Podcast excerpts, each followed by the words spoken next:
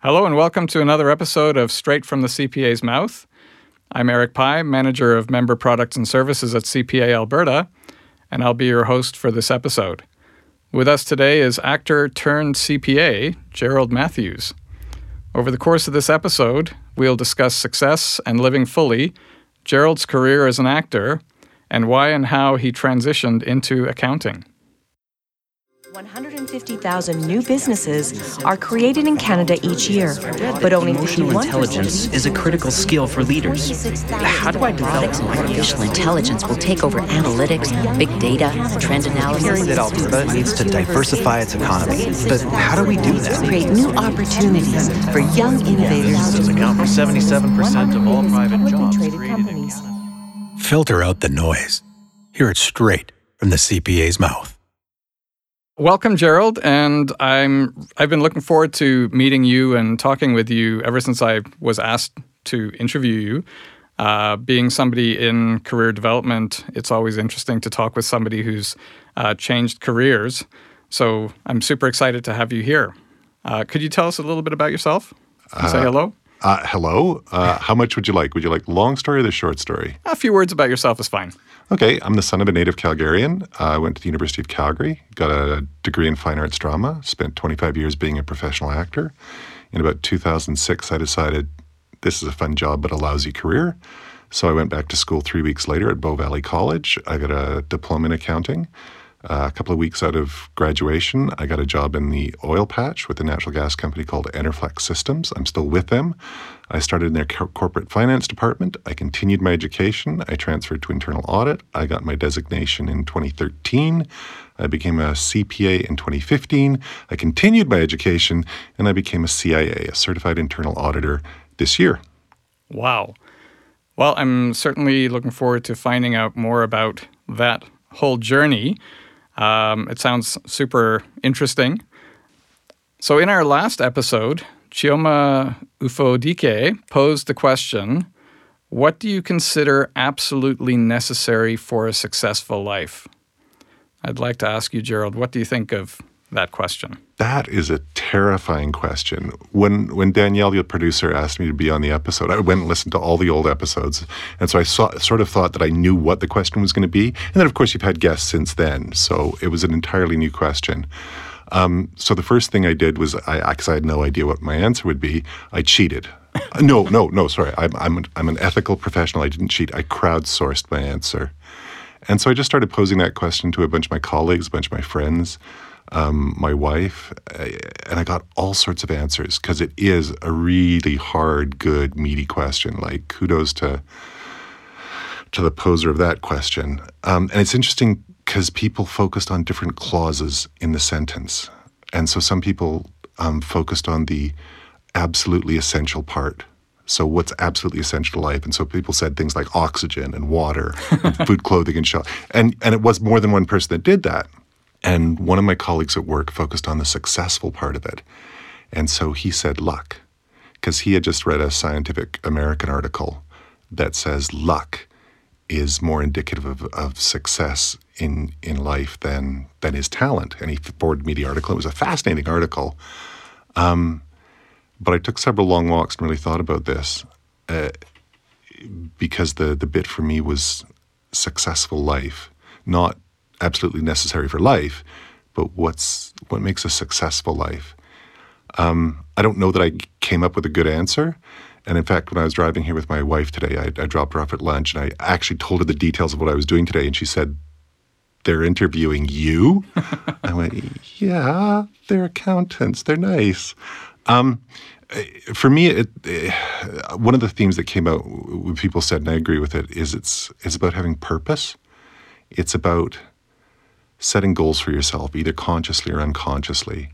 Um, but I think another theme that came up regularly was was relationships, healthy relationships, your family, your friends, your loved ones. And the other thing is your physical health, being the healthiest version of you. Um, somebody said health just generally, and I thought, does that mean Stephen Hawking didn't have a successful life? But it's the healthiest version of you that you can be, mentally, physically, all of that. Um, and then setting goals and, and accomplishing them. It's interesting because I'm at that stage of life where um, my parents and my in-laws and and all the parents of all my friends and in-laws, eh, all those sorts of people, they're they're getting towards the end of their life, and so you're dealing with that. And so I'm starting to look. And my mother passed away earlier this year, and I was looking at her because I think she had a really successful life. Um, my dad passed away about 40 years ago, so and she was a homemaker. So essentially, at that point, it was a really tough transition. But then it's how do I get to make the most of my life? And I look back on the next 40 years of her life and I go, okay, that's a good role model for me. That's somebody who made other people's lives better. Somebody who did a lot, accomplished a lot. I mean, I, I made a joke a number of years ago that I could be dropped on a, desert island somewhere and the first person I would meet would know my mom somehow. so I, I think those are the three things health in all its definitions, um, goals, purpose, and then just loved ones. Right. Well, well, it sounds like all three of those were embodied in your mom. Oh yes, yeah, and and you can see it in, in my in laws as well because my my father in law very busy, very active, um, very healthy, and my mother in law once she had retired didn't really have much to do, and so she kind of wound down more quickly than he has. Right, right. How much do you think a successful life depends on a person's circumstances, and how much of it depends on what they choose to do? I want to say I think almost none of it depends on their circumstances, and then I think no, that's not true, and then I start arguing with myself in my head, which probably doesn't make for a great interview, but but it. I, I go back to my the the article that my colleague sent me about luck being more important than talent, um, but then I look at people all over the world, and the the vast income disparity that we have in the world, and does that mean that some people who aren't materially well off, their circumstances are Uh, they're poorer materially than, than I am. Does that mean they can't have a successful life? And I don't think that's true at all. Mm. I, I don't think that. I think it really depends on what you want to define your success as, what mm-hmm. your goals are. And I mm-hmm. think it's one of the reasons why billionaires don't stop trying to make money. It's because they set new goals for themselves, they have new purpose for themselves, and they keep going. And so Yeah. I, I don't think your circumstances do play um, a don't necessarily play the most important part in, in your outcome of a, a successful life. Right. Yeah, I've I've heard uh, in career development there's a theory of happenstance, which is, uh, and it, it basically goes along the lines of that luck does have an important part to play, but you basically have to make your own luck. You have to put yourself in situations where luck can happen. Um, how would you respond to that? I, I think that's that there's a lot of wisdom there. Um, again, going back to the Scientific American article about luck, they quote um, Taleb, the guy that wrote Black Swan, and he talks about being resilient to it. And so it's people are giving you lottery tickets all the time, and it's just a question: of, Are you going to scratch them, or are you just going to throw them away? Right. Because a lot of them they're not going to pay off. But unless you're open to that and willing to say yes, um, that was one of the philosophies I had when I went back to school is say yes to everything. Right. And I think that that's not literally possible all the time, but it's a really good motto to, to kind of run your life by. At least I think, because it means that you're open to things. Yeah.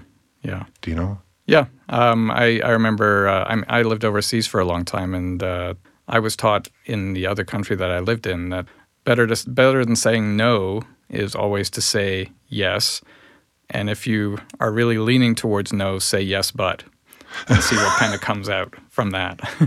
And have you followed that philosophy yourself? I try to, um, and I try to use it a lot at work as well. Uh, you know, when when people ask me, you know, someone calls me from the Edmonton head office and asks me to do something, and you know, I'm thinking no, but well, I'll say yes, but, and you know, see what comes.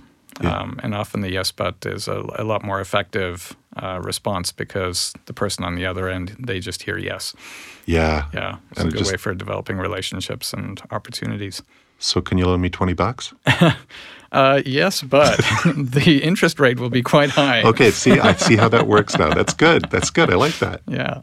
Um, let's let's shift uh, gears here, and this is the part that I've been really looking forward to because, as I said, I've, I've worked in career development, and uh, so I'd like to talk a bit about your career and starting with uh, your work as an actor.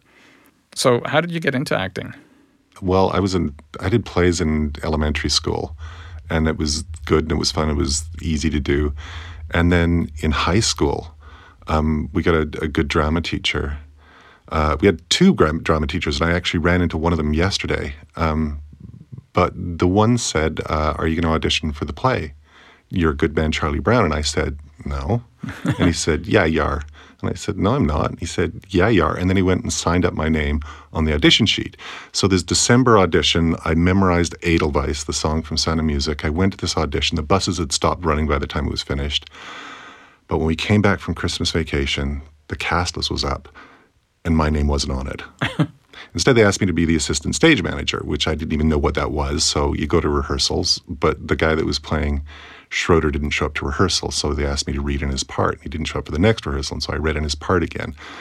Then he showed up for a rehearsal, and then the next rehearsal he, he got kicked out of the show. And they said, "Do you want to be Schroeder?" And I said, "Okay, I'll be Schroeder." Right. And and so I went around school all that day telling people I'm going to be Schroeder. I'm going to be Schroeder by the end of the day, the guy playing Linus, which was a bigger part, had been kicked out of school.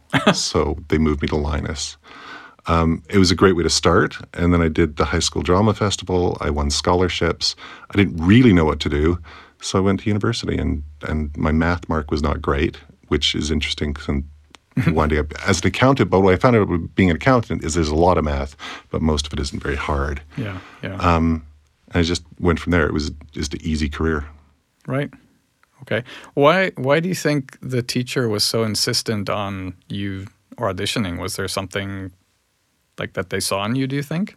I think so. Uh, I mean, my wife, who's still in the industry, says there's no substitute for talent.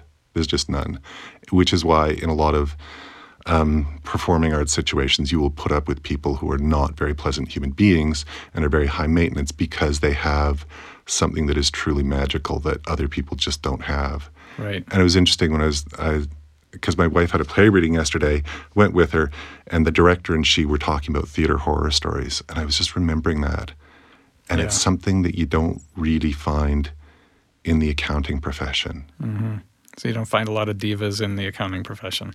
No, there's a lot of, and it, when I was asked to be on this podcast, my first response was, oh, that's really scary. These people are really intimidating because you've had such a lot of great, intelligent, really accomplished people on your podcast already. But the accounting profession, I find in general, is more supportive and people more willing to go, I'm willing to help you. Mm-hmm. Uh, I'm much more willing to mentor you. And it's not nearly as cutthroat and competitive. Right, right.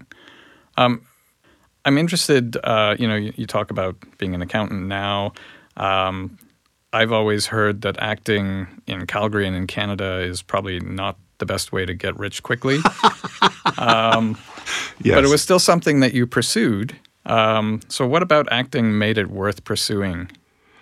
I think it's about purpose. And it, I mean, if you're good at something and people keep giving you positive affirmation for it, you're just going to keep doing it. Um, but it is a fun job. It is, you get to go to work, and if you do your job properly, there'll be hundreds of people at the end of the night clapping for you and cheering for you. And that has never happened in the accounting profession for me. Just, I mean, I'm sure that somebody somewhere when they get the debits and credits right is going to get applause like that. Yeah. But that's that's the real fun part. But it isn't. It really is not a very nice career to be in. You said you were an actor for how long? Fifteen. Depends how you measure it. Okay. Uh, for 25 years, the the biggest uh, line of income on my tax statement was actor. Okay. So I say 25 years. Gotcha. You can measure it slightly differently, but yeah, 25 years is good enough. Okay. Um, and did you did you perform a number of like like really really varied kinds of roles in uh, there? Uh, yeah, it's uh, the the thing you say. Uh, the, the, the piece of advice you gave about saying yes, but mm. um, one of the things they teach you in, in drama school when you're doing improv is say yes and. Right. You never say no because that's mm. just blocking. It doesn't lead anywhere. Yeah. Um, and and one of the jokes about actors is, can you ride a horse?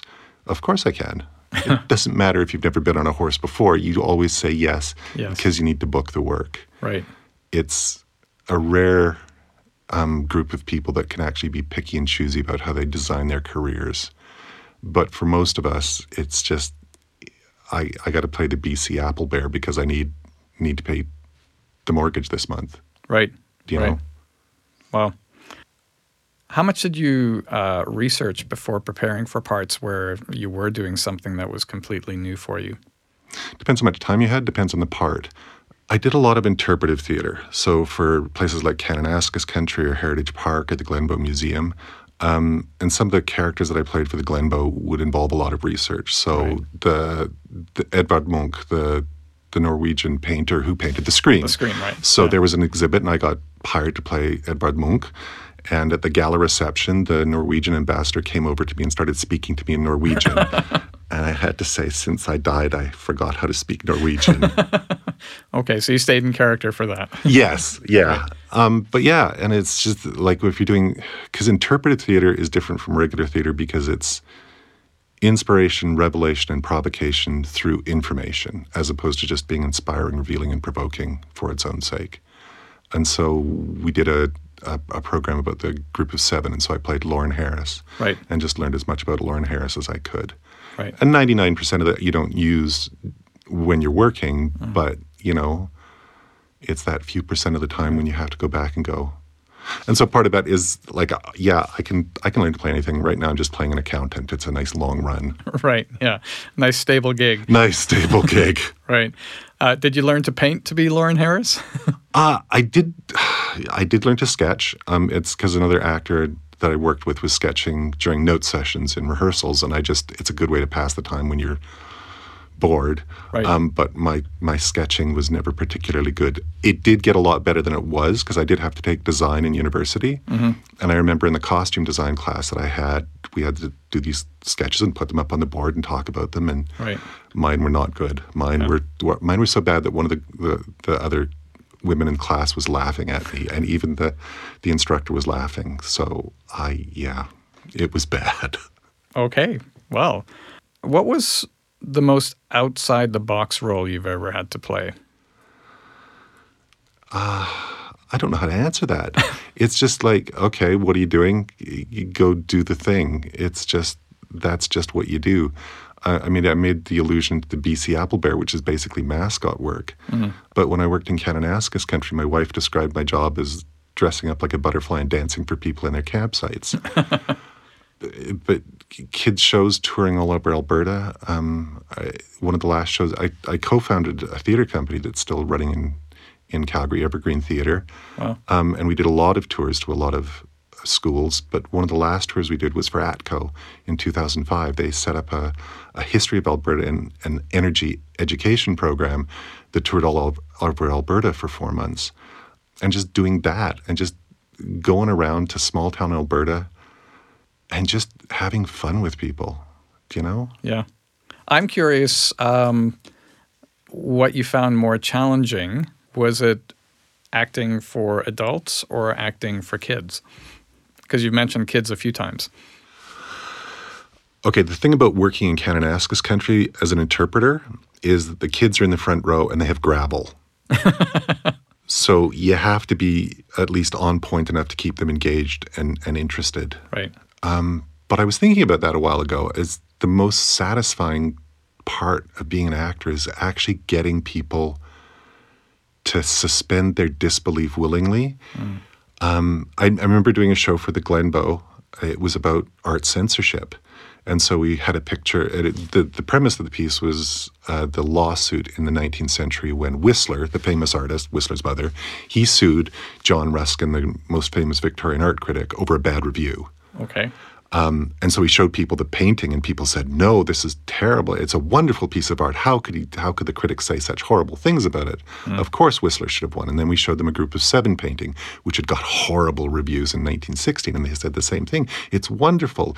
And then we showed them a Barnett Newman that had been bought a few years by, earlier by the National Gallery for 1.2 1.8 million. And they're going, that's three stripes. That can't, no, that's just. And so getting people to actually engage and think, provoking that laughter, provoking that thought, provoking that discussion, Right. and just making people think about it. And we had some great conversations with those people. Mm-hmm. But I also remember a show that I did at Stage West here in Calgary, and Doug McKeag, a local actor, very funny man. I, I I came in, I said a line, which was a joke that had been set up by Neil Simon throughout the second act, and Doug McKeag just hammered it every night. Just, I, it's that. Think about the hardest you've ever laughed at something, and imagine that seven nights a week with ju- just that bark of laughter where people just couldn't help laughing that hard. And mine was the line after that, so I always had to wait for the laugh. Uh-huh. And so seven out of eight shows a week, there was this massive, massive laugh that you just had to hold for. And and the eighth show, which was the Wednesday matinee, never got a laugh. Bombed. It, it's just the different audience Right. and, and a very different audience on the Wednesday matinee. But just hearing that that visceral laughter that Mm. people just can't help themselves, I, that's I mean, I mean, I was just kind of a bystander, like giving the setup. Doug gives the punch, and I just Yeah. stand and wait. And okay, how long is this going to last for? But So it's that just may be success for an art for an actor is yeah, and it's those moments, right? Yeah. It's just like we, I did Cinderella, and when the Ugly Stepsisters came out for the curtain call every night, because I was one of the ugly, ugly stepsisters, um, you just hear that bump in the applause and the cheers, Mm. and you go, I, I made somebody just. They're going to leave the theater tonight happier than when they came in, yeah. And they'll probably remember you, right? If only for all the wrong reasons. Yeah. Awesome. So your it, it from what I've heard, your transition from acting to accounting began in a unique way. Uh, could you tell us how you discovered accounting? Yes. Okay. so I think every actor has this love hate relationship with, with the arts because it, it can be a very demanding and difficult profession. I remember back around 2004 or so, the first year that my daughter was playing soccer. And I was doing a kids show at Stage West. And I came off stage after a show one day, and the house manager was there, and he never, ever came backstage. And he had his cell phone, and he handed me the cell phone and said, There's a call for you. It's my wife. And she said, I don't want you to worry, but we're at the hospital. And my daughter, in her first season of soccer, had fallen and broken her arm. And I thought, why am I entertaining other people's kids when I should be watching my own daughter? So that planted a real seed in my head. Right. Flash forward a couple years to 2006. I'm doing Christmas Carol at Theatre Calgary. Mm-hmm. And I was playing Christmas Future, which is a silent role. It was the second year I'd played it, so I knew all the lines that I didn't have to say. so I had a lot of time, so I spent it reading. And Bob Cratchit in the play has a line that says something like, Mr. Scrooge is taking home the firm's books to go through the accounts. And I thought, I always wondered what Bob Cratchit was doing writing in those books. He must be some sort of bookkeeper account, but I had no idea what that meant. So I thought, eh, I'll get to go to the library because it was downtown right by its Central Library and get a book on accounting. So I think I got something intro book on accounting, like Accounting for Dummies, and I was reading it and I'm going, I didn't know that. oh, that's cool. Oh, I don't get that at all Right. And and it was just kind of like a little bit of an awakening. And then my niece had come to see the show with her class, and they asked me to come and speak. I said sure, and I talked to the teacher and set it up. And she said, "Okay, just just so you know, one of the questions I'll probably ask is how much that money do actors make?" And I went, "Okay, fine." so I looked it up, and the poverty line in Calgary at that time was twenty three thousand a year, Right. and the average actor in Canada made twenty one thousand a year. Wow. And I thought, oh, that's stupid. so I thought, I don't have much coming up early next year. So what if I take a course in accounting just for fun? And the only place that I had courses that started in January were Bow Valley College. Right. So three weeks later, I was in class taking accounting. Wow. And I don't think at that point I, I thought I was going to become an accountant. I didn't know that it would become a full time job. Um, I thought it might be just a side gig that I could add on because our actors are self employed, they're sole proprietorships, and basically you should have some business skills. And in fact, almost throughout my entire accounting education, one of the thoughts that kept recurring to me is, I wish I'd known that 20 years ago. um, and it, and it was from there, yeah. So initially you were thinking act and like be a bookkeeper on the side just as a gig kind of job. Yeah. Yeah. Because I mean, if you're running a theater company, you really should know how to to to balance the books. Those skills are just so so valuable and useful and transferable. Right. And then what was it that made you decide to go from, ah, maybe I can do accounting as kind of like a gig to I'm going to give up acting and I'm going to be an accountant? Okay, so my intro accounting first semester textbook had a list of accounting jobs and the salaries. and I went, oh my goodness. oh, first of all, I didn't know that accountants had so many different career paths and so many jobs and that they got paid so much more than actors. Like, I really didn't. I mean, you just. Okay, so when I, I had my, my job interview at Enerflex Systems like a year and a half later, my first job at a real big company, um, one of the things my wife said is make sure you don't undervalue yourself. Make sure you ask what you're worth for. And I went, okay, I'll make sure. I'll be I'll be really sure. Yeah. And so the interview went really well, and they said, what are your salary expectations? And I said, well, uh, I'd be willing to take. Thir- I'd like to have thirty six thousand a year, but I'm I'm willing to negotiate. They went, oh, okay. Okay. A week later, they phoned back with the offer and said, we're offering you forty two. Uh huh. Yeah, apparently, yeah. I just Had no idea, right? completely different scale, though, right? Yeah. Um, and it's. I remember when I talking to to accounting students at Bow Valley College later is look up Robert Half's salary guide Yeah. to find out what accountants make Yeah. and how much a designation is worth. Yeah. Do your research, as they say. Yeah, yeah, and it's what you don't know what you don't know. Yeah. But it, there there are resources out there, and there are people there to help you. Yeah. That's one thing that I really appreciated. So was it just about the money, or was there like something else there that really grabbed you about the whole accounting thing? Okay, so the first exam that I had in intro accounting, uh, it's this is goes back to the point earlier about goals, and I think this was an unspoken goal because again, going back to my when reading Accounting for Dummies, it just I, I didn't know if I knew how to do this, so I wrote the exam. It was a two-hour exam. I got done in like thirty or forty minutes. Um, which can be a good sign, but it can also be a very bad sign. So I really wasn't sure what to expect when I got the exam back. I thought, uh, hopefully a good pass, hopefully a good mark. I got a 98.5%. Whoa. And I thought, okay, I know how to do this. This is actually making sense. And I can and I can I can do something with this maybe. Wow. But I also enjoyed it. it the, the one joke that I made quite frequently with people is that um, you get to be right occasionally. It's and and this is going to fun, sound funny doing in a sitting in a recording studio, but one of the things that used to drive me bonkers about being an actor is doing a sound session and having the recording engineer go, "Okay, that was perfect. Let's do it again. That was wonderful. Let's do it again. Yeah. That was just one more for safety." And and and it's just the, it's perpetually gray. But Yeah. when you get to debits and credits, there are right answers and there are wrong answers Black and white. and it just, that's there's something very comforting about that. Yeah. and it just suited me very much so. Right. That sounded sounds like you were in a position where you could have some kind of certainty. Yeah, I mean, it, I still I still get very very anxious w- on vacation because a vacation for an actor is- means you're unemployed, Right. But a vacation as an accountant means you're on vacation. Yeah. and like I got three weeks off now, and that's just that's just good. And I'm going to get a paycheck while I'm on vacation, and that's just oh, you just have exactly. It Yeah. just ah. and maybe it's because I I, I don't know. It, it is it is it's it's very pleasant. Awesome. Did you have any doubts about the change? Yeah, my first job with Enerflex, I was a corporate accountant, um, and I knew that when I was in college that that they were teaching us things that we would have to use.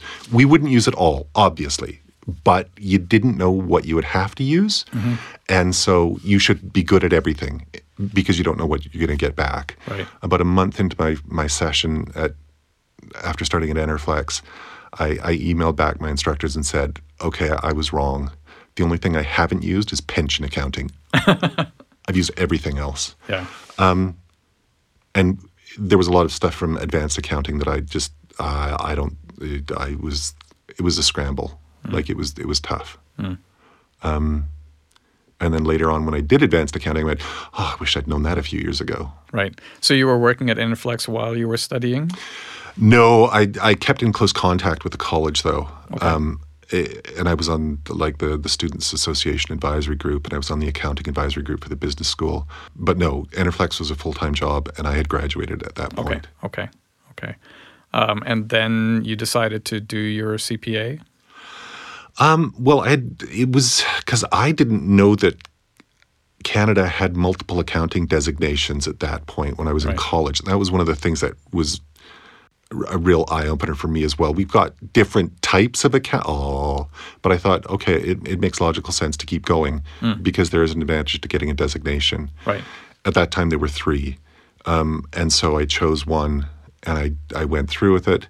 But then it was 2013 when we merged. I thought, okay, that's good. It's going to be way easier to tell people that don't know what accountants are that there's accounting designation in Canada and it's chartered professional accountants, and that's us. Right. Right. What was the most difficult thing about the career transition for you? I got a really good piece of advice from a friend that's that's worked in offices his whole life. He said, "Get up and walk around every hour because uh, you're used to being very physically active Right. and moving all the time. But if you sit all the time, then that's not going to be a good thing." I had a job for an accounting studio as a bookkeeper for a while, and the the owner of the studio, um, he said, "Sitting is the new smoking." And so he always used to scold me about my posture when I was sitting. Right. So I thought that was a good benefit of working at a yoga studio. Also taught me to be really flexible. Right. Yeah. I, I'm always interested in about interviewing. Yes. How did you sell yourself in that first accounting interview when you didn't have any accounting experience? Um, I don't know. I, I I made sure that I did my research on the company. Uh, I I read the the job description carefully and thoroughly. Um, but they were looking for somebody that was mature, and I was mature. Uh, I didn't have the advanced accounting background that they wanted, but it was a mat leave at the time. Right. Um, and so they thought that they could train me up and and support me into that. I don't know. I, I think I interview relatively well, although peop- people listening to this podcast may disagree. um, but it, it's about being prepared, and and yeah, it was the first big job that I had interviewed out of out of college. Right. So it's just about doing your prep and being Yeah. confident. And I, it, my daughter just interviewed and got a new job, and I gave her the same advice: is do your homework, Yeah. do your work, and that's it. I guess you did have the advantage of being used to speaking in front of people.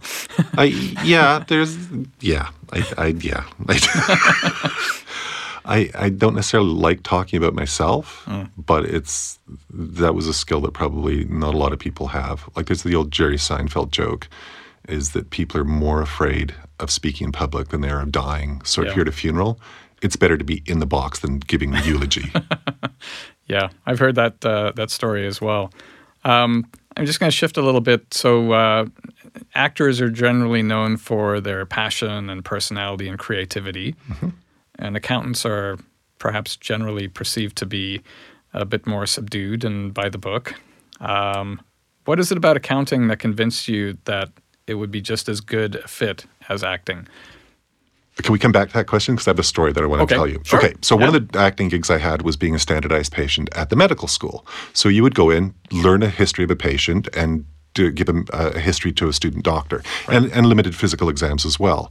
So when they were writing medical history cases, if they didn't want the student to get distracted by the social history, they always gave the patient the job of accountant. Because then there's no history of abuse or anything like that. Nothing, nothing to ask. Exactly. Right. Okay, accountant, boring, move on. Right. What the people are good. The best acting situations, people work with each other. You're trying to make the other people look good. And so everybody on stage is trying to make everybody else look good. It all works out. That doesn't happen very often. There's a lot of um, not very pleasant stuff that can go on. In the accounting field, my experience is people want to work with each other which is not to say that accountants don't have senses of humor. Uh, it, it's it's fun. Uh, there's a lot of hard work, but you're working with very bright people that are very ethical. And when you combine intelligence and ethics together, that's an awfully good combination. Yeah. Awfully good. Yeah. Is there anything from your acting career that you bring to your accounting or that you bring to the office, to the workspace? y- uh, plucky comic relief. uh, I did switch from corporate finance to internal audit after about a year and a half. And one of the first uh, units that I audited was my old boss, the corporate finance group. And he said, Oh, good. An auditor with a sense of humor. This is going to be a change. Uh-huh. I think, and this may be more candid than you really want, is that I'm good at about 60% of my job, really good at 30%. and I'm not a good fit for the last 10%. But for the bits that I am good at, internal auditors are different from external auditors. We get a chance to build relationships with people. Mm-hmm. And having those skills so that you do become a trusted business partner is, I think, something that people appreciate and Right. that they will reach out to us and say, okay, I have this problem. What's your take on it? Right. and so that we can actually say, okay, just let me run through the facts. Let me think about this logically and dispassionately, and this is my opinion. And you don't have to accept my opinion, but you have it, Yeah. and you have a reason for that. And so I think that the ability to build those relationships, um, I think that's that's a skill. Yeah. And when you talk about the 10% that you're not well suited to, I'm assuming there are other people on the team that are well suited to that. So you kind of make up for each other or, Uh, I think it's the confrontation. It's the internal auditor's role used to be the police, the cop, the tough guy, and that's not me at all. Um, I think that there are people in the team that do that much better than I do. Um, but the fact that I can and work around that, and the fact that I work in a company that is values based and highly ethical. I mean, we like everybody else has has challenges, but we we I, mean, I'm one of the people that facilitates a course within the company called values based decision making. Right. And so we teach and try to live those values, and that makes my job so much easier. Hmm. right. Do you get any strange reactions from people at work when they find out that you were an actor before? Yes. Yeah. Yeah. They they want to see the pictures. They want to see the videos. They want to know what I was in. They Yeah. they want to know. Um, and yeah, I do have a few photos from back in the day that I can share, and they can. Then it makes wildfire around the finance department. And Do you think that helps with the relationship building? yes, Yeah. absolutely. It's you become people. You become all part of the same team, working to the same thing. Right. um, a different perspective. Um, but yeah, it it's just it's just a way of humanizing people. Yeah. Well, I guess it's also a way for them to really imagine you as a as a person and not just as an auditor, right? Yeah. Yeah, it just I yes. Okay. do you do you do any acting still? Like, do you do anything in your spare time, or Well, like I said, my my wife is still in the business. Right. Uh, she's a playwright. Um, she teaches playwriting on occasion, and she used to bring in two actors to the last class so that the student playwrights could have two actors read scenes for them. She doesn't do that anymore. Now she brings in an actor and an accountant. okay? I I I don't because I think that I can only be good at one thing at one time. And there's so much to learn about accounting and internal auditing and the business, the industry. Uh, I like trying to be good at that. And I did get talked into doing an audition uh, not too long ago, and I just I did not enjoy it because acting is a craft that deserves respect. Theater is a is an art form that's been around for thousands of years. It deserves respect, and I just don't have the time anymore to give it the respect Yeah. Yeah. that it deserves. Yes. And so I'm quite happy to be an accountant. Yeah, it's funny when you when you do make a career change. Sometimes you, there is a certain kind of a, a switching off uh, and saying like, you know, I'm done with that period of my life or that piece of my career, right? Yeah, I, and I could see how people would do that. Um, and I think that that I know that that there are other people that have gone the other way, gone from careers in banking or whatever, and gone into the arts. Um, but for me, it's I'm very satisfied and happy with what I'm doing now. And yeah, I, I really believe that I cannot be good at more than one thing. Right. So right. do one thing, do it well, well adequately. I, I certainly get the impression that you love what you do. I do. I it's I mean it's not just the fact that it's th- you get weekends off. You get it took me a long time to get used to two day weekends. I'll tell you. Um, it's not just the time that you get the, the fact that you get more time with your family. Um, it is a good. It is very satisfying. I mean, it, it's worthwhile. It's helped me understand the world better too. Uh, I used to to volunteer with the CPA's financial literacy program, and and I think that there are people that are much more qualified because I consider myself a recovering financial illiterate, and and and just those skills that, that I can bring to the table now, just to, to the family. And it's interesting dealing with family or friends that have, have known me for a long time since before I was an accountant. Um, I have skills that that they don't didn't realize now. Right. Do you know? Yeah. So, and I think that's a, a good uh, note to kind of bring ourselves to an end of this in- interview and, and this chat. I've really enjoyed it. Straight from the CPA's mouth gives Alberta CPAs a chance to talk about anything and everything. Uh, Gerald, as happened with you, you were asked a question from a previous participant. Uh, is there a question you would like to like to have the next guest answer? Yeah, it's it's one I've been kind of thinking about. What's the difference between learning and education? Certainly sounds like something you would be very interested in based on what we've just talked about. I would be very interested in other people's answers too. Yeah. Do you know?